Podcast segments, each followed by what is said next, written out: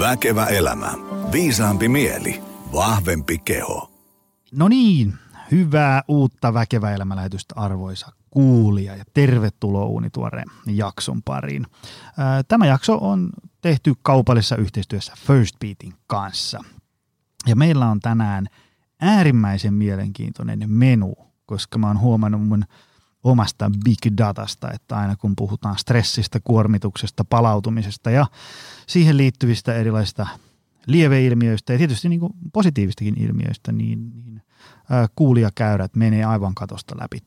Ää, meidän menu on tuhti ja meillä on tänään jälleen kerran itseäni viisaampia ihmisiä mökissä paikalla, niin otetaan vieraat suoraan ääneen, jotta päästään menun kimppuun. Tiina Hoffman ja Ilkka Korhonen, tervetuloa. Kiitoksia. Kiitos.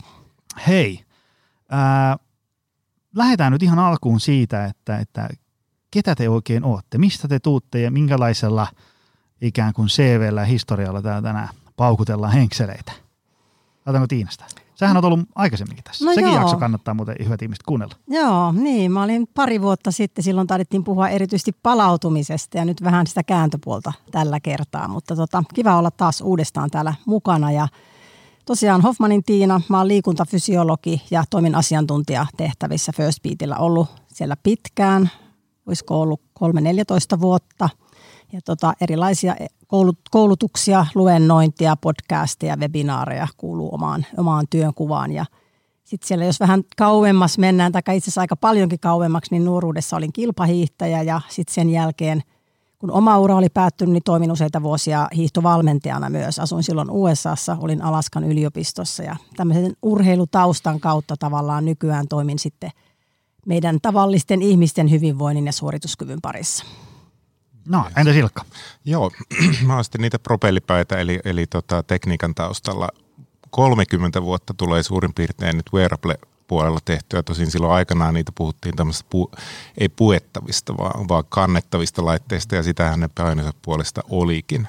Eli mulla on insinööritausta, terveysteknologia, ensin tein, tein liki parikymmentä vuotta tutkimusta sillä puolella VTT ja yliopistohommaa ja nyt sitten First Beatillä CTO eli teknologiajohtajana vastaa meidän niin sensoreista ja algoritmeista ja tuotekehitysroadmapista ja kaikista sellaisista. Mun, mun tausta tosiaan on siellä tekniikan puolella, mutta aika paljon myös fysiologiaa, eli mun niin väitöskirjaohjaaja esimerkiksi Väinö Turjanmaa kliinisen fysiologian proffa ja puolivakavissaan jossain vaiheessa mietittiin mullekin anestesiologian väitöskirjan tekemistä, että kyllä tässä tätä rajapintaa on tullut touhuttua. Ja näin. Mitä, mitä nämä wearablesit oli 30 vuotta sitten?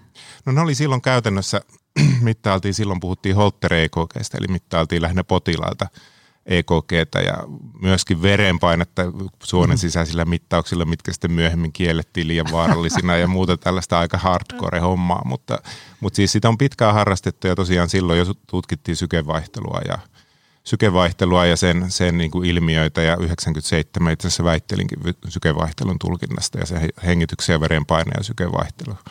Niin Oltiinko silloin jo kärryillä niin kuin tästä? Että?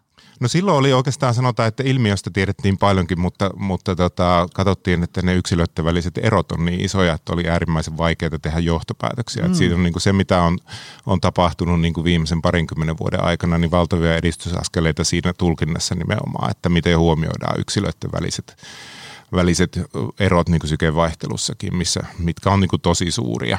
Mm. Ja, ja tota, sen normalisointi, ja siitähän niin First Beatikin bisneksessä oikeastaan tekee, että miten, miten näiden yksilöiden väliset erot, erot huomioidaan siinä analytiikassa, että pystytään kertoa, että tämä oli hyvä niin kuin sulle. Tota, tota.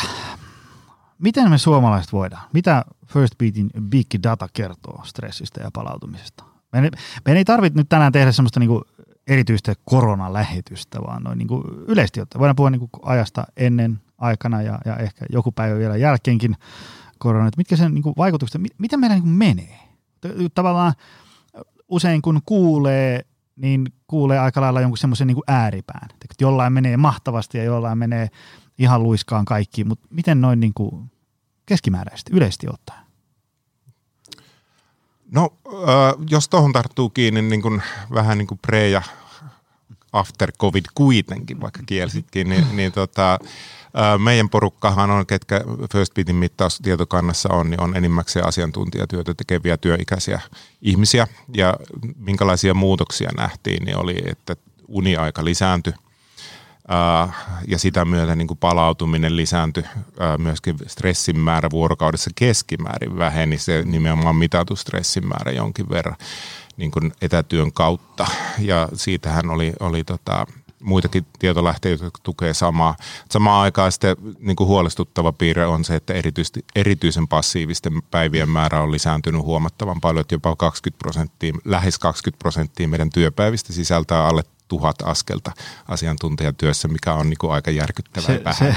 Se, se, se on, se on niin kuin todella vähän. Se on todella vähän. Että Koska se on yli tuhat tulee melkein vahingossa.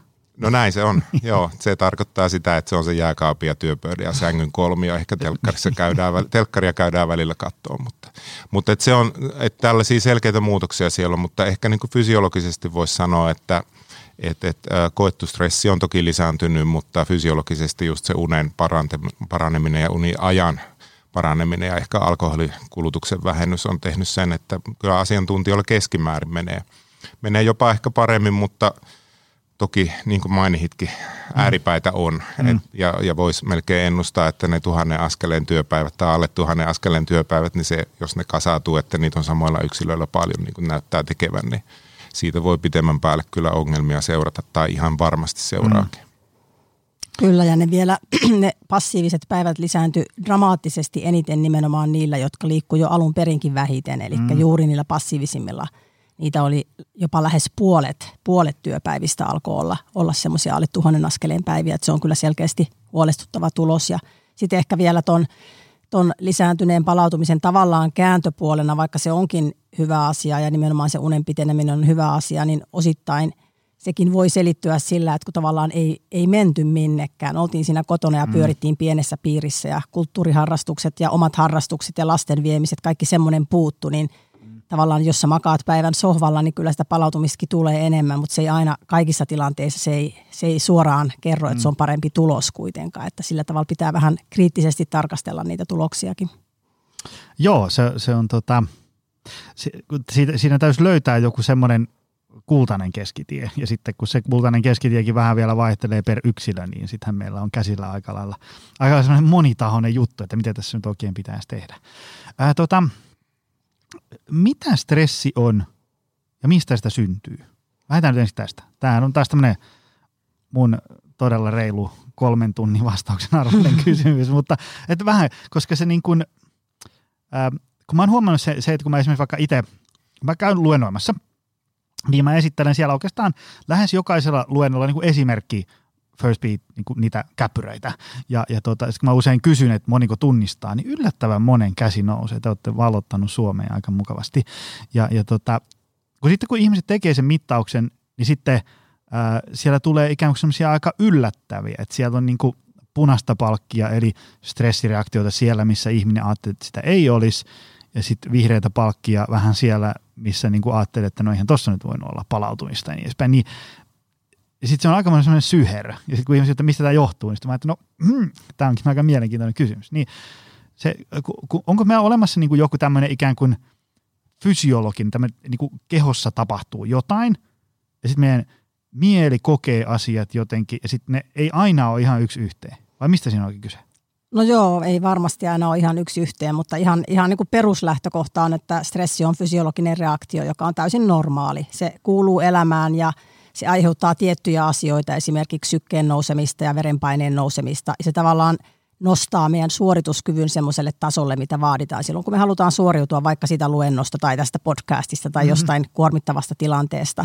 Eli se niin peruslähtökohta on, että se on täysin normaalia ja me ei millään tavalla tarvitse sitä elämästä eliminoidakaan. Mm. Enemmänkin se kysymys on siitä, että sitten jos se jää päälle koko ajan, se mm. stressireaktio, ne stressihormonit ja sykkeet on koholla – päivät ja illat ja yöt, niin silloin pidemmän päälle se ehdottomasti on erittäinkin vakava ongelma ja rupeaa aiheuttaa sitten erilaisia sairauksia. Eli, eli niin kuin akuutisti elämään kuuluva asia, joka me voidaan hyväksyä, mutta sitten kroonisesti on, on terveysongelma, Fyysi, fyysisiä ja henkisiä terveysongelmia tulee siitä.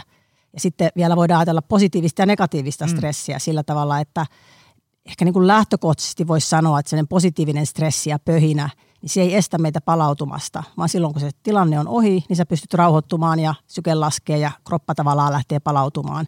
Mutta sitten jos on semmoista negatiivista painetta ja liiallista kuormitusta, niin semmoinen jää helposti päälle niin, että vaikka yrität levätä ja rauhoittua, niin mitään ei tapahdukaan, että se syke vaan jatkaa mm. tikittämistä ja jos nyt vaikka mä tiedän vähän, että sä harrastat jalkapalloa, että jos mm. ajattelee vaikka, että sä oot siellä huuhkajien pelissä stadionilla mm. katsomassa ja vaikka huuhkajat nyt voittaisikin sen pelin, niin sulla on melko varmasti aika kova positiivinen stressi siinä tilanteessa ja mm. jos on mittari päällä, niin varmasti näyttää korkeita sykkeitä ja stressipalkkeja, mutta se on, se on just sitä täysin normaalia mm. asiaa ja siitä ei tarvitse huolestua millään tavalla ja ehkä siinä se haaste tulee sitten sen tunnistamisessa, että on aika vaikea erottaa sitä positiivista ja negatiivista tai hyvää ja liiallista stressiä. Ja, mm. sen, sen niin kuin kanssa me tehdään töitä ja koitetaan auttaa ihmisiä löytämään keinoja sitten sen tunnistamiseen. Onko siinä niin kuin siis, ähm, mä, just kun mä mietin tavallaan, että miten niin kuin keho reagoi ja sitten niin mitä mielessä. Tavallaan, että se, jos mä, niin kuin, mä olen oikein niin kuin tosi innoissani jostain uudesta työjutusta, joka menee hienosti ja sitten kun tekee mieli paukuttaa niitä hommia, menee niin kuin tonne – puoleen yöhön. Ja sitten on silleen, että en mä halua lopettaa, kun tämä on, tämä on, on, on voimavaroja tuovaa, niin kuin innostavaa asiaa, mutta pitäisikö jopa sellaiset asiat ikään kuin pistää vähäksi aikaa pöytälaatikkoon ja mennä nukkumaan ja sitten aamulla uudestaan, vai mikä niissä on? Ja ehkä tuohon voisi ottaa, toi, mitä totesit, just fysiologinen stressi ja sitten henkinen, henkinen kokemus siitä, tunnetason kokemus, niin itse asiassa niin stressihän on tällainen vähän – me tutkitaan sitä ja mielletään ja mitataan sitä nimenomaan fysiologisena reaktiona, mutta jos, jos niin kuin psykologeilta tai, mm. tai sosiologeilta kysyttäisiin, niin siellä on hieman toisenlaisia stressi, stressimäärittelyitäkin. Eli mm. se on niin kuin monitahoinen, siinä on tavallaan sosiaalinen, psykososiaalinen mm. aspekti ja sitten tämä fysiologinen. Ja, ja fysiologista stressiä voidaan mitata ja, ja, ja mitataan. Se psykologinen puoli on sitten vähän monimutkaisempi, se on lähinnä mm. kyselypohjasta ja, ja, ja nämä todellakin voi mennä vähän risti. Mutta sitten mitä tulee tuohon tuohon tavallaan sellaiseen, kuvasit oikeastaan tämmöistä flow-tilaa, mm. jossa sulla on oikein hyvä pöhinä päällä ja, ja koet, koet olevasi tosi tuottava ja näin edelleen, niin kyllähän yleisesti ottaa ihminen sietää tällaista, posi- niin kuin Tiina tuossa sanoikin, niin positiivista stressiä, niin siinä se kuormitus on, kuormitusta kestetään hyvin, koska siitä pystyy yleensä aika hyvin irrottautumaan myös. Mm. Mutta totta kai niin kuin se, jos se irrottautuminen jää tapahtumatta, niin silloin myöskään palautumistilaa ei tahdo päästä. Ja, ja tästä näin niin kuin sitten, sitten seuraa kyllä, niin kyllä sitä positiivisesta flowstakin voi, voi ylikuormitustila tulla, mutta yleisessä irrottautuminen onnistuu paremmin ja sitä kautta, kautta pää, sitä palautumistakin kertyy. Mutta siis ihan positiivinen ja negatiivinen stressi mm. molemmat vaatii kyllä palautumisensa, mm-hmm. että pelkällä punaisella ei oikein voi mennä. Toi olikin hyvä huomio just toi, että, että siitä niin kuin, mä olin just kysymässä, että miten, miten ne eroaa, mutta varmaan just siitä positiivisesta stressistä voi ikään kuin, niin kuin sen voi laittaa niin kuin hyvillä mielin pöytälaatikkoon ja mennä nukkumaan, kun taas jos sä oot niin kuin murehtinut neljä tuntia laskupinoa, johon ei ole rahaa, niin siitä ei välttämättä pääse irti ihan niin helposti. Aivan. Joo, just, just näin, mutta niin kuin Ilkka mainitsikin, että kyllä se positiivinen stressikin, jos se jää päälle, liian pitkäksi aikaa, että vaikka sä oot innostunut siitä uudesta työstä tai rakastunut tai jotain, niin ja sä on sellainen tunne, että sun ei tarvitse edes nukkua, kun sä oot niin, niin täysissä pöhinöissä ja innoissaan, niin kyllä se ennemmin tai myöhemmin, jos et sä onnistu sitä kytkemään pois päältä ja ra- rauhoittumaan ja nukkumaan, niin, niin tavallaan ne samat ongelmat tulee eteen jossain vaiheessa, että se ehkä niille positiivisessa stressisessä eläville niin on hyvä tiedostaa se, että sitäkin mm. voi olla liikaa, jos, jos se palautuminen ei toteudu. Tota, mennään tähän teidän leipälajiin eli stressin mittaamiseen. Että kun ihmiset ei aina osaa tunnistaa stressiä, eli voiko sitä jotenkin niin kuin mitata ja, ja, ja miten? Ilmeisesti voi, mutta miten se, miten se, miten se niin kuin tapahtuu? Koska ihmisillä voi olla silleen, se tavallaan se oma tuntemus, ajatus ja tällainen ei ole välttämättä yksi yhteen sen kanssa, mitä kehossa oikeasti tapahtuu. Niin, niin tota, miten sitä voi, mistä sitä edes mitataan? Uh, se perustuu siihen, että stressireaktio, mistä tuossa Tiina alussa mainittikin, niin stressireaktio on fysiologinen reaktio stressiin tai stressoreihin, eli tämmöisiin stressaaviin tekijöihin, ja se on autonomisen hermoston reaktio, jossa tyypillisesti autonominen hermosto aktivoituu, sieltä se sympaattinen puoli aktivoituu Eli se nostaa verenpainetta, nostaa sykettä, tekee muutamia muitakin asioita. Ja sitten taas palautumisreaktiossa niin autonomisen hermoston tämä parasympaattinen puoli aktivoituu, mikä sitten taas laskee sykettä ja vähentää, laskee verenpainetta ja, ja niin edelleen. Eli mittaamalla tällaisia autonomisen hermoston säätelemiä fysiologisia muuttujia, kuten syke, sykevaihtelu, eli, eli syke, syke vaihtelee lyönnistä lyöntiin muutamiin millisekunteja, ja mittaamalla sitä sykevaihtelua, niin saadaan tietoa siitä syke, autonomisen hermoston toiminnasta. Ja, sit, ja tätä kautta suuri osa niin stressi ja käytännön elämässä mittaavista menetelmistä perustuu sykevaihtelun mittaamiseen. On hieman muitakin menetelmiä, mutta se on niin tavallinen. Sitä First Beat esimerkiksi käyttää. Sitä myös suuri osa näistä kaupallisista kuluttajalaitteista käyttää. Ja, ja tota, tuossa mainihin jo oikeastaan introssa, että tätä on tutkittu jo tosi pitkään, mutta nyt sitten viime vuosina on opittu, opittu sitä henkilökohtaisen henkilökohtaista normalisointia ja sitä, että, että pystytään niin kuin mittaamaan niin kuin henkilökohtaisella tasolla, että mikä, mitkä reaktiot ovat sinulla mm. fysiologisia stressireaktioita ja mit, mitkä on sitten palautumista ja, ja siitä antamaan sitä tietoa. Mutta se on käytännössä tämän sykevaihtelun mittaamista.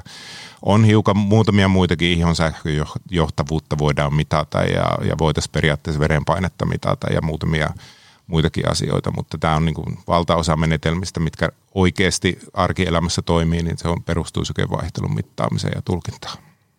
Jotta päästään vielä vähän, tuolla varmasti kuulijoita, jotka ei, ei tiedä, mikä First Feet on ja mikä on niin kuin sykevaihtelu, niin se on siis, mä itse tehnyt muutaman kerran sen mittauksen, lyödään niin kuin kaksi lätkää tuohon rintaan kiinni ja sitten se mittaa, onko mä käsittänyt oikein, niin kuin sydämen, kun sydän, niin kuin syke lyö silleen pam pam, niin siinä välissä kulunutta aikaa millisekuntia. Aivan oikein, joo. Elikkä se, ja sitten se, se, se, vaihtelee. Kyllä. Eli niin kuin, se, se, ei tunnu minä rytmihäiriönä, vaan, vaan se niin kuin, pikkusen lyö sille eri tahdissa. Joo. Eli siinä käytännössä siinä lätkillä mitataan sydänsähkökäyrää, hmm. sydämen sähköistä toimintaa, joka on noin millisekunnin tarkkuudella. Pystytään sitä EKGstä määrittämään, että millä ajanhetkellä se sydän juurikin iskee tavallaan hmm. kipinää ja, ja tota, niiden, niiden peräkkäisten sydämenlyöntien välistä eroa, eroa kutsutaan, sitten sy, sykevaihteluksi. Se vaihtelu sitten, että kuinka paljon se yksilöllä on se normaalissa lepotilassa se peräkkäisten lyöntien vaihtelu, niin se on yleensä niin kuin muutamasta millisekunnista muutamaa kymmeneen millisekuntia se vaihtelu. Ja, ja tosiaankin mitä suurempi se vaihtelu, niin sitä enemmän yleensä on siinä rentoutuneessa tai palautu, palautumistilassa ja stressi, stressissä tämä sykevaihtelu vähenee noin yksinkertaistettuna. Mm. Toki, toki se on vähän monimutkaisempi ilmiö, mutta yksinkertaistettuna näin. Ja, ja. ja siinä tärkeää on tos, tosiaan se, että se pystytään määrittää, määrittää erilaisissa tilanteissa se sykkeen tai sydämen lyönnin hetki mahdollisimman tarkasti ja se on se syy, miksi me esimerkiksi pitäydyttiin siinä, että mitataan ihan tätä sydämen sähkökäyrää, sydänsähkökäyrää koska sillä pystytään mittaamaan sekä liikkeen että unen aikana oikeastaan kaikilta yksilöiltä luotettavasti se, se, se mittatulos. Optisia menetelmiä paljon käytetään nyt kuluttajatuotteessa. Siellä on se haaste, että ne on aika herkkiä liikehäiriöille ja se on myöskin muuten mittausmenetelmänä vähän epätarkemmin. Sillä saa kyllä ison kuva, mm. kuvan, mutta hetkittäin voi olla suuriakin, suuriakin virheitä sitten siinä tuloksessa ja sen takia me pitäydyttiin esimerkiksi tuossa, tuossa niin sydänsähkökäyrän mittaamisessa. No sitten se suuri kysymys, mitä tämä mittaustieto, data, sieltä sä saat raporttia käppyrää, niin, niin missä se voi auttaa? Mitä hyötyä siitä? Joo, siitä saadaan, äh, mitä siitä saadaan irti, niin siitähän saadaan oikeastaan aika paljonkin irti erilaista sun päivittäistä terveyskäyttäytymisestä ja hyvinvoinnista. Eli, eli me pystytään mittaamaan ja laskemaan siitä sitten fyysistä aktiivisuutta, tunnistaa hetkeä, jolloin jolloin on fyysis, kunnon kannalta merkittävää fyysistä aktiivisuutta, liikuntaa, energiankulutusta. Sitten tietysti tämä, tämä meidän leipälaji, eli stressi- ja palautumisen tunnistaminen. Pystytään myös tunnistamaan unta, eli, eli milloin, milloin menet nukkumaan, kuinka paljon unen aikana palaudut. Ja sanotaan näin, niin kuin terveyskäyttäytymisen kulmakivistä oikeastaan kaikki muut saadaan paitsi paitsi tota ruokavalio. et, tota, et, et näin, näin, ja sitten, sitten mittaamalla tätä kokonaisuutena niin pystyy tietysti ymmärtämään paremmin, paremmin sitä, että miten se oma käyttäytyminen menee ja niin suhteessa suosituksiin. Et ehkä tuossa meidän palvelussa vielä se erityiskulma tässä, mihin me, me on pyritty, että paljonhan on niin tällaista pitkäaikaisseurantaa, jossa nähdään, että paljonko sä oot ottanut askeleita tai paljon minkälaiset ne on ollut uni, uniajat, niin pidemmän ajan kuluessa, niin me taas pyritään enemmän porautumaan niihin yksittäisiin päiviin, jossa voidaan niin kuin huomata, mainitsikin tuossa, tuossa just tällaisesta, että minkälaisia asioita on ne, mitkä päivittää, edes auttaa sitä palautumista, mitkä asiat on, jotka stressaa, onko se tällaiset podcastit vai onko se, onko se kenties, kenties tota just huhkajien matsin kattomista vai muut. Mun y, oma, oma, oma historia, yksi mielenkiintoisimpia oli jääkiekko playeripeli ja suosikkijoukkueen seitsemäs finaali, tai seitsemäs, ei ollut finaali, vaan semifinaali ja seitsemäs peli, niin olihan muuten stressit korkealla. Mutta tota, en ikinä olisi tietysti halunnut jättää sitä kokematta, varsinkin kun suosikkijoukkue sattui voittaa. Niin. Kai nyt. Tota, miten sitten nämä erilaiset mittausratkaisut, miten ne, niin kuin, ää, miten, miten ne soveltuu, miten, miten niitä käytetään? Mä oon käyttänyt – itse ja sitten valmennuksissa ja monet yritykset tuntuu käyttävän sitä semmoista kolmen päivän mittausta. Se, se käsittääkseni voi olla vähän pidempikin, mutta sitä. Ja sitten on tullut se uusi, se First Beat Life, mikä on sitten niinku, tyyppi saa mittari ja sitten mittaa niin paljon kuin sielu sietää. Niin mikä niiden tavallaan hyöty, etu niin edespäin? Koska mä oon, mä oon huomannut ää, siitä lyhyemmästä sellaisen, että ihmiset – ja, ja mittaamista muutenkin. Ihmiset helposti sille, että mä en tee sitä mittausta nyt, kun tässä on nyt niin paljon kaikenlaista. Ja tekee sen mittauksen sitten kesälomalla. Eihän se sun kesäloma välttämättä kerro siitä sun niin kuin, tiedätkö, vuoden muusta 11 kuukaudesta, että kuinka sulla sitten oikeasti menee. Ja miten ne niin kuin, avatkaa vähän tätä mittaus. Joo se on se kolmen päivän mittaus eli hyvinvointianalyysi, niin sitä voi pitää tällaisena niin kuin tilannekartoituksena. Mm. Ja, ja siitä saa aika hyvän käsityksen, riippuen toki, tekeekö sen sellaiseen aikaa, aikaa, mikä kuvastaa hyvin sitä normaalia arkielämää. Mehän suositellaan, että se kannattaisi tehdä nimenomaan niin, että yksi, yksi vapaa-päivä ja pari työpäivää ja mm. mielellään semmoinen suhteellisen kuvaava jakso, mutta toki siinä on omia haasteita, että löytyykö juuri sellaista. Uh, mutta se toimii tällaisena tilannekartoituksena ja siitä voi niin kuin nähdä ne, että missä, missä mennään ja minkälaisia haasteita siellä mahdollisesti on.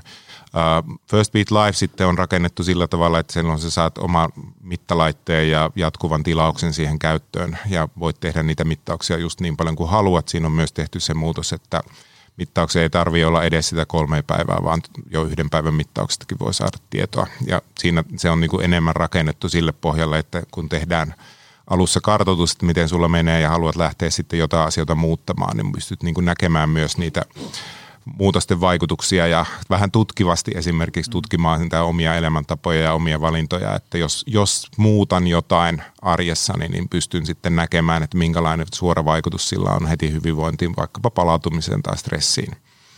Et, et se on niin kuin enemmän tämmöinen, voisiko sanoa, vaikuttamista ja interventiotyökalu. Tota, mm, Tiina, äh, pakko kysyä tämä kysymys. Äh, miten niin kuin, eikö mittaaminen sitten stressaa? Tarkoitan sitä, että kun, äh, kun mä aina välillä tapaa ihmisiä, jotka on niin kuin aivan superinnoissaan mittaamisesta. Vähän jos nyt saa käyttää stereotypioita, niin tämmöiset 35-vuotiaat insinöörimiehet on aina ihan pähkinöinä, kun ne saa vähän pylväsdiagrammia niin kuin omasta elämäntavoistansa. Öö, Mutta sitten aina välillä tapaa ihmisiä, jotka on niin kuin – kategorisesti kaikkea mittaamista vasta. Voi olla, usein voi olla semmoinen vaikka, että on joku huono kokemus mittaamisesta ylipäätään, vaikka että vaalla käyminen stressaa, niin sitten ajatellaan, että mä en mittaa sitten mitään. Ja, ja ymmärrän toki pointin, mutta toisaalta ö, esimerkiksi vaikka niin kuin First Beatin tai, tai jonkun muun mittalaitteen tavallaan se tuottama informaatio voi olla hyödyllistä. Toki edellyttäen, että ihmisellä on semmoinen niin kuin sujuva, mahdollisimman objektiivinen tämmöinen niin ystävällinen suhde siihen mittalaitteeseen, joka, joka ei kerro niin kuin mitään sun ihmisarvosta, vaan se vaan kertoo, että nyt mittaus ajanjaksolla tämmöistä tapahtui tui kehossa. Mutta tavallaan se, mikä olisi tämmöinen niin kuin hyvä suhde tällaisiin mittalaitteisiin? Koska, mä vielä vähän jatkan, koska mä, mä, mä ymmärrän sen, sen tavalla, että jos joku laittaa, että okei, nyt mä laitan tämän mittalaitteen X itteeni kiinni, ja nyt mä menen sänkyyn ja nyt mun äkkiä saataa unta, että mä saan aamuksi hyvät pisteet tästä ja sitten ymmärrän helposti, miten se uni ei sieltä sitten tuu, kun oikein yrittää rutistaa sitä nukkumattia sieltä paikalle ja niin edespäin. Mutta miten, niin kuin, miten me saadaan, milloin mittaamista voi tulla ongelmia ja, ja milloin me saataisiin siitä sitten niin tämmöinen hyvä ystävä meille? Joo, ihan tosi tärkeä pointti kyllä ja yksi lempiaiheistani puhua myös luennoilla, koska tota, data on hyvä isäntä, mutta, tai hyvä renki, mutta huono isäntä. Eli ongelmaksi se tulee just silloin, jos me ruvetaan ikään kuin elämään niiden numeroiden kautta ja sen datan kautta ja, ja lähdetään suorittamaan sitä hyvinvointia ja hakemaan tiettyjä pisteitä. Ja kuluttajalaitteissa se käy tosi helposti, koska se laite on sulla päällä koko ajan ja sieltä tulee kaikenlaisia badgeja ja pisteitä ja pokaaleita, kun sä saavutat jotain tavoitteita. Ja on monta kertaa törmännyt vaikkapa semmoiseen, että, että joku henkilö huomaa illan suussa, että oho, tänään ollaankin vielä kaukana tämän päivän aktiivisuustavoitteesta. Ja sitten suunnilleen lähdetään kiertämään taloa ympäri, että saataisiin se, se vähintään pronssitaso tai mielellään se kultamitalitaso sillekin päivälle aktiivisuudelle. Eli kyllä se, se voi ehdottomasti stressata silloin, jos rupeaa elämään sen kautta. Ja kuuntelin tässä just tänne tullessa matkalla itse asiassa sun ja Hanna Markukselan perfektionismia käsittelemän podcastin, taisi olla pari viikkoa sitten. Ja, ja se oli musta tosi, tosi hyvä ja tärkeää asiaa. Ja tässäkin on hyvä tunnistaa se oma persoonansa. Mm. Että jos on semmoinen suorittajatyyppi tai ylisuorittaja tai täydellisyyden tavoittelija, niin silloin – data, semmoinen jatkuva data ei välttämättä ole ratkaisu niihin asioihin. Et silloin ehdottomasti suosittelen välillä semmoista laitepaastoa, että laittaa kaikki pois ja keskittyy siihen elämiseen ja oikeiden asioiden tekemiseen. Koska siinä etenkin jos tunnistaa sen, että, että koko ajan kattelee niitä, tai aamulla katsoo heti, että mitähän se unilukema kertoo, ja sitten vaikka ehkä omasta mielestään nukkuu ihan kohtuullisen hyvin, niin sitten jos numerot kertookin, että ei se olikin ihan huono yö, niin sitten tavallaan niin kuin masentuu siitä, että no, taas meni ihan pieleen täy, että miten mä nyt saisin puristettua ne silmät tiukemmin kiinni ensi yönä, että varovainen sen kanssa on varmaan jokaisen hyvä olla, että, että ei vielä liian dramaattisia johtopäätöksiä, mutta sanoisin niille mittaus epäilijöille myös, että kyllä sieltä paljon voi myös oppia, että ainakin jos silloin tällöin mittailee, niin on paljon asioita, mitä me ei tunnisteta itse ja se data mm. voi semmoisessa taas auttaa sitten. Joo.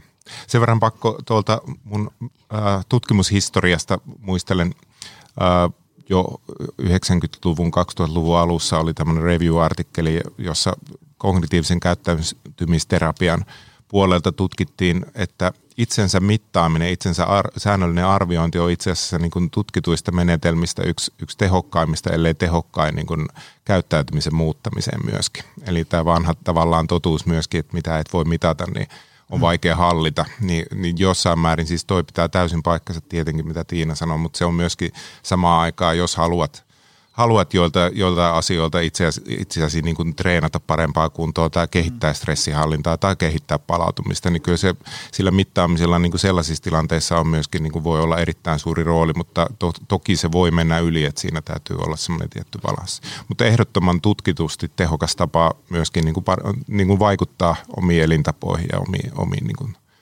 terveyteen. Joo, joo. Ja sitten varsinkin se, se, se niin kuin tavallaan, että se, se, se mittalaite, niin se sitten ikään kuin kertoo, että no, no nyt oli tämmöistä.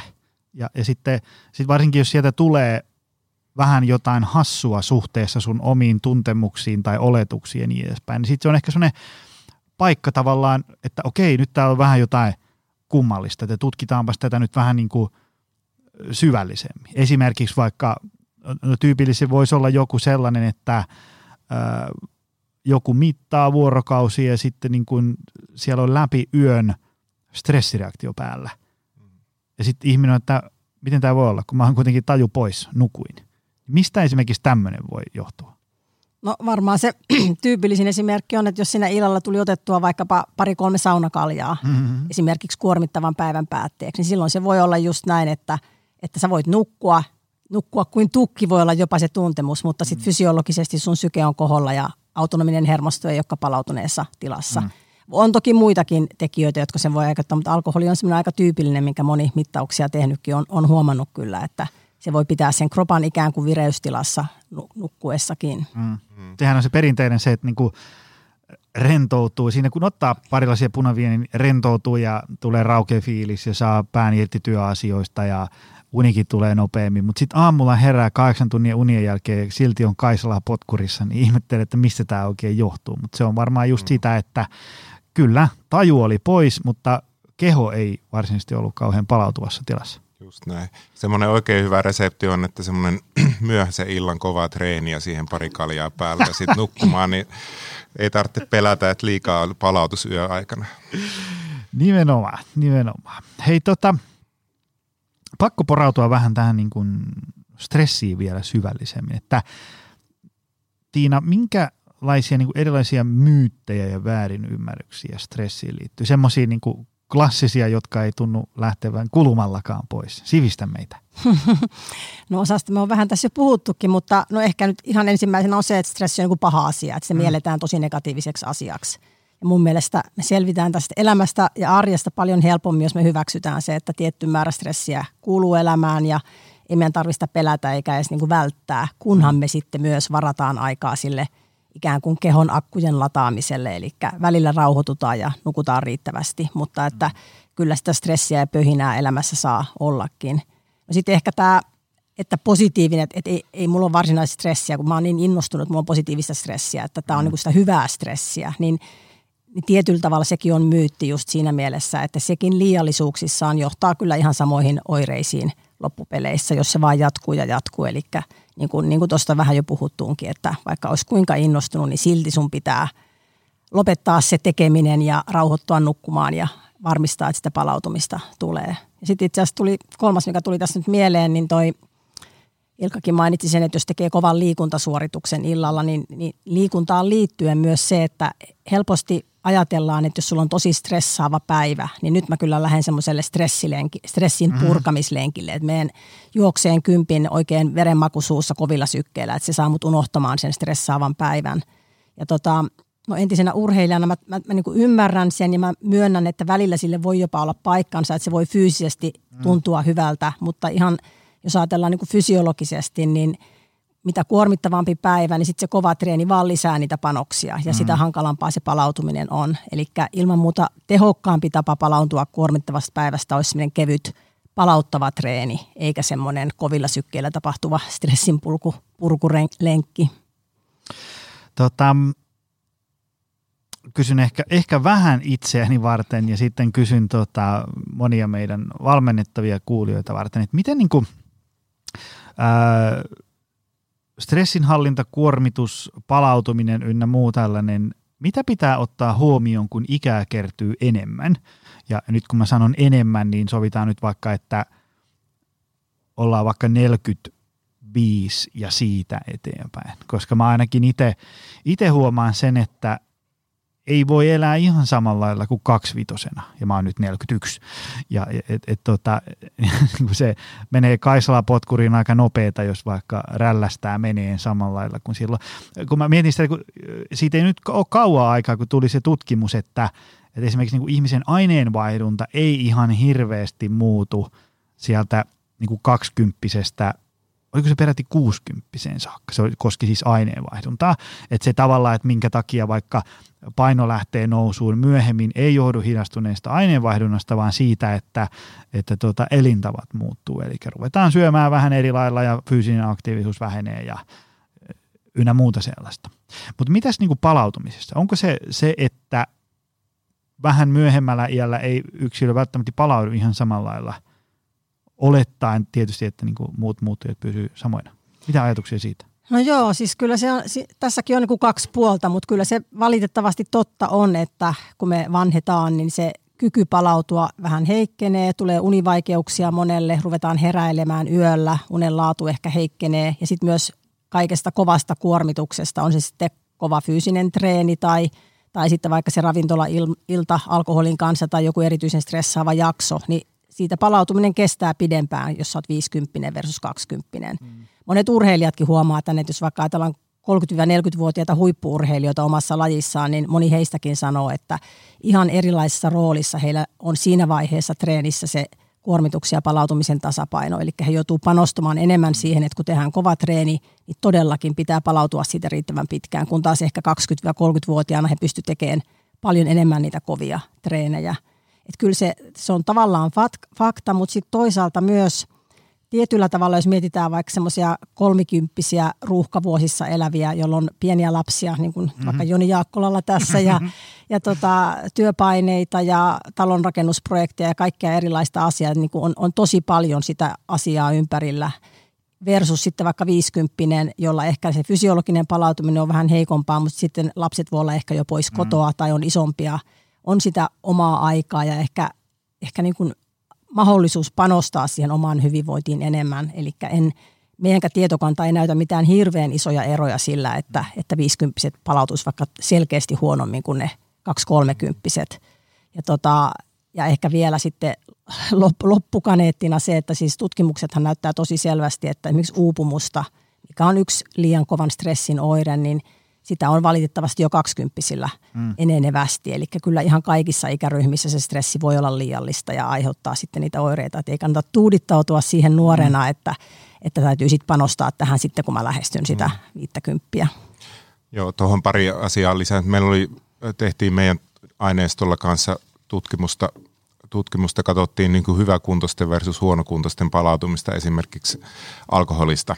Mm. Niin todettiin, että näin se vaan on, että ei, se, ei se, siihen kunto ei suojele sitä, mutta totta kai kun lähtötaso on, on niin kuin parempi, se, se palautumisen heikentyminen oli yhtä suurta hyvä huippuurheilijoilla kuin, kuin tavallisillakin, mutta tietysti se tuntuu vie, tavallaan huonosti palautunutkin huippuurheilija suoriutuu vähän paremmin kuin hyvin palautunut palautunut tavallinen kansalainen, mutta toki, toki tuossa ikääntymisessä tapahtuu niin kuin paljon, että kyllähän sen tavallaan näkee tuosta jo vaikka huippuurheilijoista, kyllähän niitä aika vähän yli nelikymppisiä huippuurheilijoita mm. monessa lajissa enää on, ja ei se varmasti elintavoilla selity, vaan nimenomaan mm. niin kuin ikääntymiseen ja hormoneihin ja tähän liittyvillä, mm.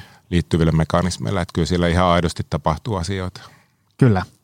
Se, se mikä siinä on sitten tietysti tämmöinen raaka tosiasia tosiaan, että niinku, tavallaan, että, että kun on 50, niin sit on vähän eri pelisäännöt kuin 20 mutta kuitenkin samaan aikaan on se hyvä uutinen, että omalla tekemisellä voi vaikuttaa siihen omaan niin kuin vireystilaan aika paljon, että sä voit, siihen miten sä voit, että sä voit olla 50 paremmassa iskussa kuin kolmevitosena, just ajatellen, että jos kolmevitosena on ollut se paha ää, tota, ruuhkavuosiralli päällä ja sitten se vähän sitä helpottaa ja niin edespäin. Sitten 50 voi olla ihan hyvin, mutta se vaan vaatii sitten vähän, vähän enemmän tekemistä kuin mitä se olisi vaatinut silloin, silloin nuorempana.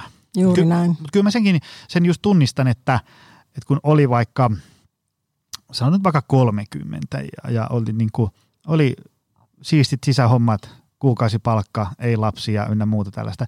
Elämä oli paljon yksinkertaisempaa ja sitten oli, oli paljon enemmän niin kuin pysty itse vaikuttamaan asioihin. Siis sillä tavalla, että, että niin kuin, oli aika vähän asioita, minkä perässä piti juosta. Kun, kun nyt se on silleen, kun sä oot yrittäjä, niin koko ajan jotain tulipaloja syttyy jossain ja, ja, ja tota, oot niin kuin ikään kuin tämmöisellä määräaikaisella työsopimuksella 11 vuotta menossa ja lapsen harrastukset ja, ja, ja, ja pieni lapsi kotona ja ynnä muuta sellaista, niin siinä on, siinä on paljon enemmän sellaisia muuttujia, jotka vie esimerkiksi sieltä keskeltä päivää pois niitä semmoisia puolen tunnin, että voi vaan katella, kun maali kuivuu ja niin edespäin. Ja sitten kun siihen vielä yhdistää sen, että vaikka naputtaa sähköpostia puoleen yöhön ja nukkuu huonosti, niin se on kyllä huono yhdistelmä.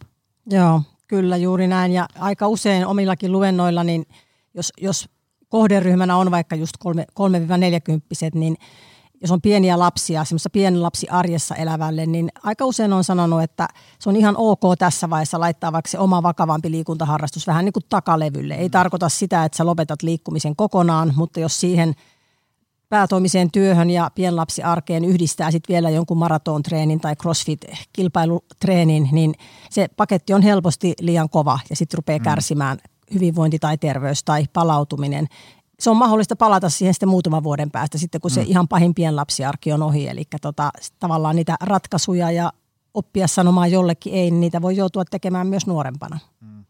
Semmoinen muuten vielä tähän lisäkysymys, että, että kun puhutaan tästä kuormituksesta ja, ja, ja tämmöisestä niin, ja palautumisesta ja niiden hyvästä sopusoinnusta, niin onko se siis niin, että ongelmia syntyy silloin, kun sitä kovaa kuormitusta ja, ja tämmöistä niin huonoa palautumista niin kuin pitkäkestoisesti.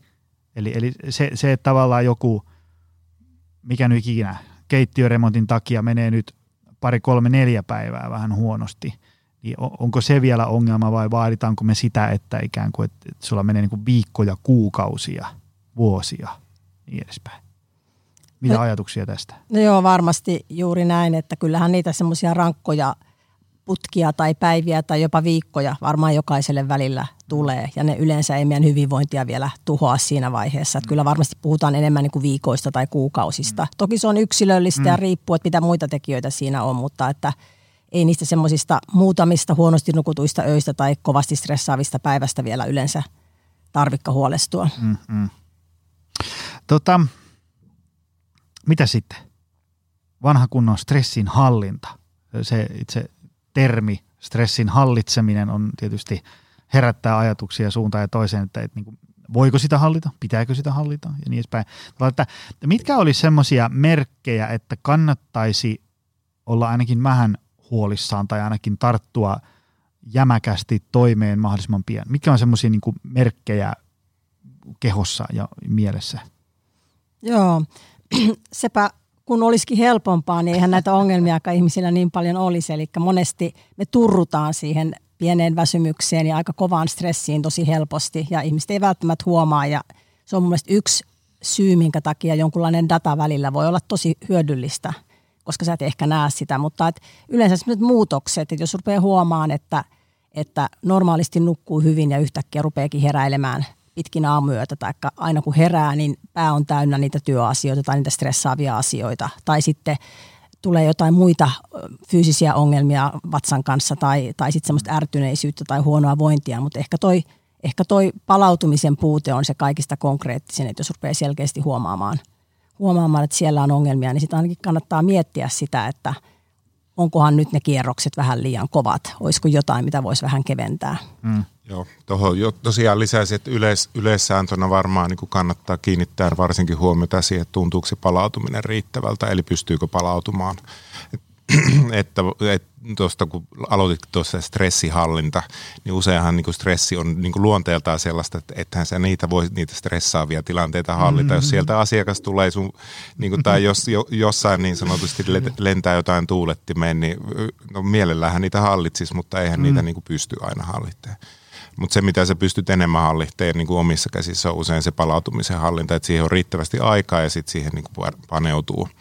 Eli, eli ilman riittävää yöunta, ilman hyvää yöunta on kyllä todella vaikea voida tai mahdotonta voida hyvin, mm. hyvin että se, se täytyy ottaa tosissaan ja toki niin kuin sitä, mitä voi tehdä päiväaikaa on niiden asioiden edistämiseksi, mutta siis palautumiseen ja sen riittävyyteen kannattaa kesk- niin kuin jopa enemmän keskittyä ehkä kuin siihen varsinaisesti stressipiikkiin mm-hmm, ja niiden mm. hallintaan, koska se on usein vaan elämässä lähes mahdotonta. Joo, joo, ja se, se varmaan vaatii semmoisia, mä itse esimerkiksi vaikka joskus luennoilla, kun, kun mä menen johonkin luennoimaan, niin siellä on, kun mä yleensä kyselen, että minkälaisista kysymyksiin toivotte vastauksia, niin siellä hyvin usein on sitä, että kun tavallaan niin kuin viikko on silleen, että maanantai-aamuna lyödään kaasupohja ja se nousee sieltä sunnuntai-iltana, että se on vaan niin kuin yhtä rallia, niin se, se alkaa semmoisesta, suosittelen semmoista niin kuin, tavallaan oman viikkokalenterin semmoista niin kuin läpikäyntiä. Ja, ja sitten kun sie, siellähän on aina niin kuin jotain ajanhetkiä ja tehtäviä ja nakkeja ja tämmöisiä, mihin, mitkä ei ole niin kuin itsellä päätettävissä. Niin kuin työnantaja sanoo, että tähän kellon aikaan tänä päivänä on näitä ja asiakkaat sanoo näitä ja, ja, ja niin edespäin. Sitten niiden jälkeen siellä alkaa olemaan asioita, niin kuin semmoisia ajanhetkiä, jotka sä voit itse päättää ja sitten osasta sä voit ainakin neuvotella puolison kanssa, että hei, voitko sä hakea muksut tarhasta tiistaina ja torstaina, niin mä pääsen käymään uimassa tai salilla tai, muuta vastaavaa. Ää, ja tota, minkälaisia tämmöisiä niin kuin vinkkejä teillä tulee mieleen tai, tai ajatukset, millä, kun tuolla on ihan varmasti joku nyt langan päässä kuuntelee, että joo, mahtavia ideoita, mutta tietäisittepä tämän mun viikon. niin, niin, niin, minkälaisia, sille jos ajatellaan, että nyt ei voi niin kuin lähteä Tiibettiin miettimään, mitä haluaa elämältänsä, vaan niin kuin edelleen ajatellaan, että sitä stressin hallintaa pitäisi tehdä nyt vähän tässä niin kuin oman toimen ohella. Ja mitä ihmisen kannattaisi tehdä? Joo, hyvä ja tärkeä pointti. Ja vaikka me pystytään tosiaan lataamaan sitä akkua ehkä siellä viikonloppuna sitten vähän tavallaan niin kuin varastoon, niin ei, ei missään nimessä kannattaisi mennä sillä että aina ihan täysillä ja ilman minkäänlaisia mm. hyviä tottumuksia koko viikko ja sitten lähtee sitä, että viikonloppuna sitten sit saa kiinni, vaan tota, kyllä mä kannustaisin siihen, että rakentaa just niihin päiviin niitä semmoisia pieniä, pieniä asioita, mitkä itselle toimii. Mä puhun monesti semmoista työkalupakista, että jokaisella mm. olisi hyvä olla se oma semmoinen palautumisen työ, työkalupakki, jotain keinoja, mitkä toimii toimii sulla. Se voi mm. olla jollakin meditaatio tai syvänhengitysharjoitus tai se voi olla vaikka luonnossa käyskentely tai se voi olla jonkun hyvän musiikin kuuntelu ja jalkojen nostaminen seinää vasten tai se voi olla jopa vaikka kutominen, joka mm-hmm.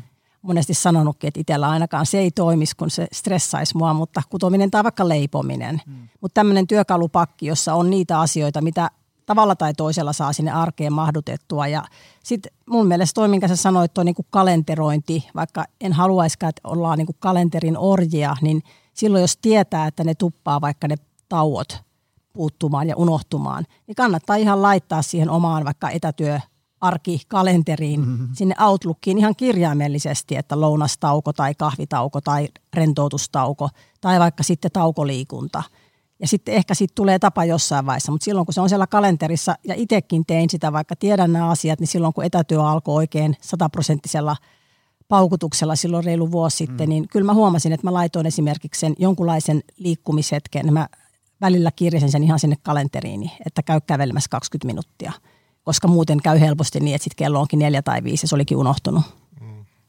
ja tämmöiselle selkärangattomalle yksilölle niin kuin itse, että itsensä kanssa sopimukset tulee yleensä petettyä. Eli, eli jos vaan laittaa omia, omia kalenterimerkintöjä, että teen itse tuossa noin, niin niistä lipsuu. Mutta se on, sen mä oon taavutuksessa huomannut, että – sopii vaimon kanssa kalenterissa niin kuin lounastauon, niin siitä ei lipsuta. Samoin jos, jos sopii, mä oon itse todennut nyt semmoisen uusi, uusi just tullut oikeastaan koronan kautta, että kun juniorin harrastukseen vienti, niin mä niin kuin on ottanut itselleni kaikki ne, mitä on niin viiden kuuden aikaa viennit, koska se lopettaa pakosta sen työn niin kuin tiettyä kelloaikaa. Ja sitten kun siinä käy samalla itsekin lenkillä, kun muksu harrastaa, niin sitten siinä on aika hyvin irronnut ja ehtii palautuakin vielä yöhön mennessä, että se on niinku toiminut tosi hyvin. Mutta ne on niinku jokaiselle yksilöllisiä juttuja, mutta jonkinnäköinen tämmöinen vanha kanssa käyttäytymiskikka on, että tekee sopimuksia niistä myöskin jonkun muun kanssa kuin vain itsensä kanssa.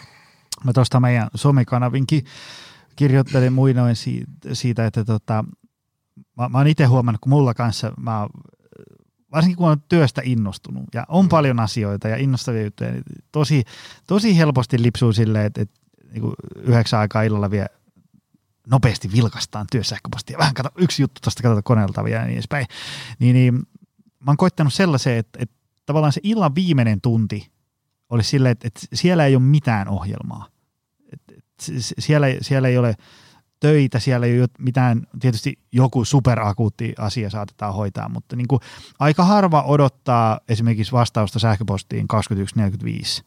Ja niin tota, tavallaan, että niin kuin tuntia ennen kuin menee nukkuun, niin siellä ei ole mitään ohjelma. Että voi ikään kuin, niin kuin sitten vaan niin kuin istuu sohvalle ja miettiä, että mitähän kivaa sitä nyt tekisi. Ja sitten katsoo telkkaria, kuuntelee musaa, lukee kirjaa, viettää perheen kanssa aikaa, niin edespäin. On, se, koska mun on pakko ollut ottaa tällainen niin kuin jämäkkä sääntö käyttöön, koska muuten mä aina löydän 15 hyvää syytä, miksi nyt voisi vähän katsoa koneelta vielä juttuja ja niin edespäin. Että se on semmoinen niin selkeä, että et vaikka asiat jäisi kesken, niin sitten ne jää kesken. Siitä jatketaan sitten aamulla kasilta taas ja niin edespäin. Toi on tosi hyvä. Itse käytän sitä samaa kanssa, että välillä me ei pystytä vaikuttamaan siihen päivän kulkuun kauhean paljon. Totta kai se on parempi, jos niitä oikeita asioita on tehnyt jo vähän aikaisemminkin, mm. mutta sitten aika paljon voi vielä korjata sillä, jos malttaa rauhoittaa sen vikan tunnin. Ja se koskee myös esimerkiksi niin kuin naisihmisille niin myös kotitöitä, tai mm. ehkä tämä on, ei varmaan miesihmisetkin tekee kotityötä, mutta perinteisesti mm. naiset on semmoisia, että lähtee siinä vielä viimeisinä – laitetaan vielä pyykit tai mm-hmm. vähän, vähän tästä siivotaan tai imuri, imuri pörisemään tai muuta. Että, että oikeasti silloin, silloin ei tarvitse tehdä niitä, mitä et ole ehtinyt tekemään siihen yhdeksään tai kymmeneen mennessä, mm. niin, niin ne voi siirtyä seuraavalle päivälle. Se on musta tosi hyvä ohjenuora ja, ja sääntö. Me ollaan tässä nyt useampaan kertaan todettu se, että tämä niinku kuormituksen määrä ja mistä sitä syntyy ja niin edespäin on aika yksilöllistä, mutta tota, mistä kuulijat vois ikään kuin tunnistaa itselle sen optimaalisen määrän stressiä. Vielä niin kuin tiivistettynä. Tässä on muutamassa sivulausissa tullut, mutta niin kuin, mistä mä tiedän, että nyt mun kuormitus ja palautuminen on no, optimaalinen, on nyt aika kunnianhimoinen tavoite, mutta sanotaanko niin kuin hyvässä. Se niin kuin uni tulee, ruoka maistuu, liikunta kulkee ja muuta sellaista. Joo, no yksi, yksi hyvä sääntö on just toi, että, että sopiva määrä kuormitusta ja stressiä on se, mistä vielä pystyt palautumaan. Et jos mm. nukut yös hyvin ja saat riittävästi unta, niin todennäköisesti ainakaan mitään hirveän isoa stressiongelmaa ei silloin ole. Mutta mm. toki on sitten se henkinen puoli, että pitää myös tunnistaa se, miltä itsestä tuntuu. Että mm. jos sen tekeminen on kivaa ja mukavaa ja semmoista miellyttävää – niin silloin, silloin se yleensä ei ole sellainen ongelmallinen tilanne, kun taas sitten, jos, jos on koko ajan se tunne, että on painetta ja liikaa tekemistä ja koko ajan tavallaan sitä kuminauhaa venytetään sinne ääri, äärimmäisyyksiin, niin silloin, silloin pitää hakea sitä reserviä tai resilienssiä, eli jotain keinoja, millä pystyy välillä rauhoittamaan tahtia. Joo. Ehkä tuohon lisäisin, että just tuollaisiin tilanteisiin, jos tuntuu, ettei oma, oma itsetunto tai, tai tällainen niin oma tuntemus riitä, niin siihen voi kyllä näillä mittareilla kyllä, kyllä saada lisätietoa. Et, et hmm. Se, että nukut hyvin laadukkaasti, sitä palautumista on riittävästi vuorokauden mittaan, niin sen voi myös mitata. Ja siitä voi jossain tilanteessa olla niin kuin vahvistusta myös sille, että on tullut vastaan tietysti tilanteita, jossa ihminen on niin solmussa tavalla, ettei enää esimerkiksi tunnista sitä, mm. että sitä palautumista ei itse asiassa ole. Ja jossain tilanteessa mittaus on ihan hyvä apuväline siihen. Joo, siitä oli jossain ikivanhassa jaksossa, olikohan se tota, ton Tuomilehdon Henrin kanssa, oli se, puhuttiin unesta, niin, niin siitä, että tavallaan kun se, kun se univaje ei tule silleen niin kuin pam kerralla, että sä meet niin kuin kahdeksan tuntia hienosti ja sitten yhtäkkiä viiteen tuntia, vaan se tulee silleen hiljalleen viikkojen, kuukausien, vuosien jäytämänä ja sitten sä ikään kuin totut siihen mm. siihen semmoiseen, niin kuin, mm. Että kun sä heräät aamulla ja kehon ja mielen kaasutankki näyttää 4 prosenttia, niin se tuntuu sulle niin kuin normaalilta, mm. että, että tämmöistä ihmisen elämä on. Ja tältä tämä tuntuu, tämmöinen ihminen mä oon. Ja sitten semmoinen ihminen voi helposti niin kuin käsi sydämellä sanoa, että kyllä niin kuin aika jees menee. Ja kaikki näkee ja kuulee, että ei kyllä. Et mm. Siitä on aika kauan, kun on viimeksi mennyt. Aika Just Onko niin, stressin kanssa vähän sama homma? On, ehdottomasti ja. stressipalautumis- ja varsinkin palautumisvajeen osalta niin on, on niin kuin juuri näin, että mm. et siihen voi olla, että siihen on pikkuhiljaa sokeutunut. Kyllä, juuri näin. Tota, tämmöinen kysymys vielä, vielä tähän, niin kuin lyödään jakso pakettiin, niin tota, äm, kun esimerkiksi multa pyydetään vaikka jokin luennoimaan – ja, ja puhutaan niin kuin unesta, stressinhallinnasta, palautumisesta, ikään kuin tästä niin kuin palautumisosiosta. Yes, mä ymmärrän sen pointin ja voin niistäkin puhua. Mutta sitten ää, olisi tärkeää myös ymmärtää, että meidän pitäisi niin kuin fyysisellä aktiivisuudella myös niin kuin kasvattaa meidän fyysistä kuntoa, voimavaroja, jaksamista ja, ja niin edespäin. Eli se oli mun kollega Törmälehdon Mikko muistaakseni kirjoitti jossain hyvin siitä, että tavallaan monesti modernissa maailmassa tietotyöläisillä ikää kertyy ynnä muuta tällaista, niin fyysinen aktiivisuus menee niin kuin tosi pieneksi, mikä johtaa siihen, että kestävyyskunto on huono, fyysinen aktiivisuus tosi vähäistä, lihaskunto huono, niin sitten ää, ikään kuin tämmöinen normaali arjen puuhastelu on sulle aikamoinen fyysinen ponnistus. Eli, eli, eli siis sillä tavalla, että niin kuin sä, sä kävelet töihin ja takas puoli tuntia, niin se on sama kuin mä juoksen kympin lenkin, eli on ihan muusia sen jälkeen. Mutta se tavallaan se, että mä yritän usein ihmisille sanoa, että joo joo, kyllä se niin uni ja palautuminen on tärkeä juttu, mutta ei saa niin ihan täysin unohtaa myös sitä fyysistä, millä sä ikään kuin, niin kuin kasvatat sitä sun voimavara-tankkia, mistä sit ammentaa voimaa ja aktiivisuutta, hoitaa päivän aktiviteetit ja niin edespäin. Saitteko te yhtään kiinni, mitä mä yritän Joo, kyllä ihan ehdottomasti. Kyllä se ainakin meikäläisen tämmöinen pyhä kolminaisuus on nimenomaan tämä liikunta ja fyysinen aktiivisuus, uni ja sitten stressinhallinta. Tavallaan ne on niin kuin ne kolme asiaa ja kyllä se ihan ehdoton fakta on, että jos sulla on erittäin huono kunto, niin se normi arki kuormittaa sua paljon enemmän kuin hyväkuntoista. Ilkka taisi mainita, että meidän tietokantakin näyttää sen ihan selvästi, että niillä huonompi kuntoisilla on enemmän sitä mitattua ja koettua stressiä ja suhteessa sitten taas vähemmän palautumista ja parempi kuntoisilla taas on – on enemmän. Eli jos sun kunto on, on huono, niin ne kaikki arjen askareet mm. saa ne stressitasot ja sen, ne kuormittaa sun kroppaa niin paljon, että sitten kestää monta tuntia ennen kuin sun kroppa rupeaa palautumaan. Ja tällaisessa tilanteessa just mun mielestä on tärkeää, että ei vaan sanota, että nuku enemmän tai, pala- mm-hmm. tai makaa siinä sofalla vähän pidempään, että saisit palautumista, vaan nimenomaan nostamalla sitä fyysistä kuntoa sä selviät niistä arjen askareista helpommin, mm. jolloin sitten riittää niitä voimavaroja sitten muihinkin asioihin. Joo, just näin. Eli, eli toi itse asiassa on, jos haluat palautua tehokkaammin, niin itse asiassa niin kuin hyvä hapeuttokyky, hyvä kestävyyskunto auttaa siihen, että se on ihan mitattavissa oleva asia. Hyvin, hyvin, hyvin hyvä, kun, hyvä fyysinen kunto edistää nopeuttaa palautumista, että se on tehokkaampaa, eli, eli vähän vähäisempikin palautumisaika riittää niin kuin silloin, silloin sen kokonaisefekti aikaansaamiseen. Että se on. Se niin kuin siis, jos ajatellaan, että mm, jonkun, jonkun kunto on niin kuin huono kestävyyskunto. Ja, ja sitten se alkaa tekemään asialle jotain, käy vähän lenkillä hiihtämässä, uimassa ynnä muuta tällaista ja, ja nukkuu hyvin ja syö ja niin edespäin, niin sitten sen fyysinen niin kestävyyskunto paranee, niin mitä sitten tapahtuu esimerkiksi vaikka unen aikana muussa tällaisessa? Hyvä fyysinen kunto johtaa siihen, että, että se palautumisprosessit käynnistyy paremmin, sykevaihtelu, mm. sykkeet laskee alemmaksi, sykevaihtelut nousee nopeammin ja yleensä vähän ylemmäksi myöskin ja, ja se on niin kuin se palautuminen on tehokkaampaa. Sitä mm. tapahtuu ja va, usein se tapahtuu myös nopeammin, eli, eli, eli tota, se on ihan, ihan yksi tapa kompensoida myös tuossa aikaisemmin mm. puheena ollut ikääntymistä on itse asiassa pitää huolta siitä, että, että hyvä, hyvä fyysinen kunto yllä, yllä pysyy ja, ja tota, se on ihan tavallaan, puhutaankin biologisesta iästä tai fyysisestä kuntoiästä kanssa, niin, niin sillä voi, voi niin kuin voida yhtä hyvin kuin parikymmentä vuotta nuorempikin, mm-hmm. kun pidät itsestäsi niin kuin tuolta hyvää huolta. Joo, joo. Tämä on sitä, mitä monessa jaksossa on puhuttu siitä, että, että nämä niin kuin, tavallaan ravinto, liikunta ja palautuminen, vaikka uni, niin ne ei niin kuin elä missään semmoisissa omissa tyhjiöissään, vaan ne niin kuin vaikuttaa tosi vahvasti mm. toisiinsa. Ja, ja, ja siinä mielessä, että kun ihminen alkaa liikkua ja kunto paranee, niin sitten niin kuin niitä hyötyjä tulee ikään kuin, niin kuin ovista ja ikkunoista. Se ei ole pelkästään se, että vaikka housun nappi menee helpommin kiinni, vaan siellä on niin kuin tuhat muutakin Mm. Tosin se on pakko sanoa disclaimerina, mm. että, että jos olet ihan siellä pohjalla jo ja burnout painaa, painaa päälle, niin siinä kohtaa ei kannata ehkä tehdä semmoista kuuden viikon maraton-ohjelmaa, Joo. vaan, vaan, vaan niin kuin lähtee vähän rauhallisemmin liikkeelle. Joo. Että nämä ei ole semmoisia niin tosi nopeita, mm. nopeita käännöksiä, mitä tuota kautta saa.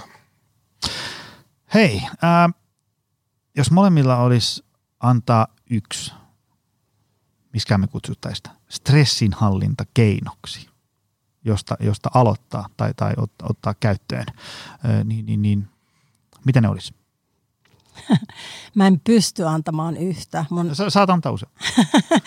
Koska tota, tämä on just, just tämä, mistä äsken puhuttiin, että, että ne on yhteyksissä toisiinsa. Niin mä itse, jos mä ihan omasta henkilökohtaisesta elämästäni sanon, niin tietyllä tavalla ulkoilu – liikun, jonkunlainen liikunta on niin kuin olennainen asia. Monesti se mulle itsellekin tarkoittaa ihan vaan vaikka semmoista puolen tunnin rauhallista kävelyä, että mä oon jo hyväksynyt sen, että sen ei aina tarvitse olla semmoista mm. urheilua tai suorittamista, vaan se voi olla vaan se, että mä lähden, lähden ulos ra- haukkaamaan raikasta ilmaa. Se on mun mielestä ihan erinomainen tapa, tapa tavallaan niin kuin tappaa stressiä tai niin kuin mm. saada vastapainoa sille. Mutta sitten mä en, mä en voi – olla sanomatta myös unta. Että kyllä mä nostaisin sen unen ihan tosi ykkösprioriteetiksi. Sen, että tavallaan sä, sä priorisoit sen niin korkealle, että sulta löytyy se aika. Että sä lähdet ehkä liikkeelle siitä, että jos sun unen tarve on vaikka seitsemän tuntia tai kahdeksan tuntia tai ehkä jopa yhdeksän tuntia, mm. niin sitten sä mietit, että miten sä saat sen toteutumaan niin, niin usein kuin mahdollista.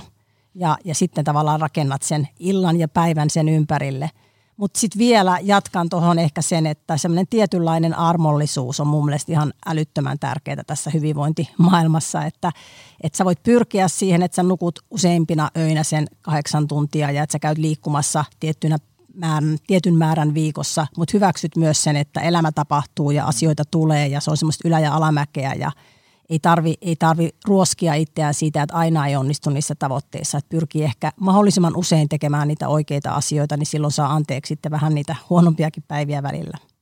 Joo, että se varmaan vaatii sellaista joustavaa jämäkkyyttä, semmoinen, että, niinku, että ei, ei heti luovuta, kun tuntuu hankalalta, mutta kuitenkin ymmärtää, että no tänään ei nyt irronnut sitten enempää. Joo, napa, joustavaa jämäkkyyttä mä käytän monesti, että napakan armollinen ote siihen omaan tekemiseen. Kyllä. Tiina vei oikeastaan pajatsi aika tyhjäksi, mutta sen, sen sanon tuossa kuitenkin, että varsinkin ajatustyötä, asiantuntijatyötä tekeville ihmisille, niin usein se irrottautuminen on tosi tärkeää ja se irrottautuminen usein tapahtuu niin kuin tekemällä aktiivisesti jotakin mm. muuta. Eli lepo ei välttämättä ole, ole, ole niin kuin se irrottautumisen kannalta. Sillä on paikkansa, mutta usein se on, ainakin itse olen havainnut ja useimmille se on tehokkaampaa, että teet aktiivisesti jotain tosi mm. miellyttävää, mukavaa, johon vie ajatukset muualle. Se voi olla eri ihmisille hyvin erilaista asiaa, mutta se voi olla vaikkapa toisenlaista ajatustyötä mutta, mutta jotain sellaista, missä, mm. missä niin kuin, että ajatu, jos se on työ, työ, joka aiheuttaa sitä stressiä, niin olisi hyvä, mm-hmm. että ajattelee sitten jotain muuta ja, ja se on, tapahtuu tekemällä jotain muuta mukavaa. Joo, joo. Kun se, se usein jos ajatellaan, että joskus muinoin piti ajaa vielä toimistolle ja sitten ajaa sieltä takaisin, niin se, se ajaminen sorvin ääreen ja, ja takaisin toimi semmoisena ikään kuin siirtymäriittinä, että Just se auttoi vaihtaan vapaalle. Mutta nyt jos painaa kotitoimistolta hommia ja sitten sä ikään kuin päätät työpäivän niin, että sä laitat läppärin kannen kiinni, mihin menee yksi sekunti ja paikka ei vaihdu, niin helposti korvien väli jää vielä niin kuin pyörittelee niitä asioita. Että siinä voisi olla paikallaan käydä vaikka ulkona kävelee puoli tuntia niin edespäin. Saa siitä se voi vielä... olla vaikka shakkipeli niin, niin. puolison kanssa, tai siis kyllä, se voi kyllä. olla hyvinkin aktiivista ajattelua, mm. se ei tarvitse olla aivojen tyhjentämistä, kunhan se on jotain muuta. Kyllä, ja monihan on ottanut sen tavan, että, että he, he ikään kuin kävelee töihin sinne etä, etätoimistolle, mm. käy kiertämässä korttelin tai tekemässä pienen mm. 10-15 minuutin käppäilyn aamulla ja sitten taas työpäivän jälkeen. Se on ehkä se tapa katkaista se, mutta että siinä voi tosiaan toimia jokin, jokin muukin rituaali ihan yhtä hyvin. Hei, meidän kello näyttää sen verran, että tämä oli tässä. Tota, uh, First Beatin löytää ainakin osoitteesta firstbeat.com. Uh, mistä teidät löytää? LinkedInistä Ilkka Korhonen löytyy tai sitten ilkka.korhonen firstbeat.fi vaikka sähköpostilla. Entä Tiina? No mua voi seurailla LinkedInissä. Varmaan tänäänkin postailen tästä jotain. Mulla on tässä tämmöinen mittaus itse asiassa päällä ja just katoin tuota reaaliaikadataa äsken, että kyllä siellä stressipiikit vähän näköjään tämän podcastin aikana – oli kohtuullisen korkeat, kun piti keskittyä, että muistaa olla tarpeeksi lähellä tätä mikrofonia. Niin tota LinkedInissä Tiina Hoffman ja Twitterissä myös välillä postailen jotain, että sieltä kannattaa seurailla. Mahtavaa. Hei, kiitos miljoonasti, että pääsitte tänne tota, vähän avaamaan tätä monisyistä teemaa nimeltä stressi ja kuormitus ja palautuminen ja, ja, ja niin edespäin. Mä uskon, että tästä tota, ää, jäi monelle kouraan vaikka mitä. Kiitoksia tästä. Ja kiitos sulle, rakas ystävä. Se on taas ensi viikolla lisää. Se on moi. Tutustu lisää aiheeseen optimalperformance.fi ja opcenteri.fi.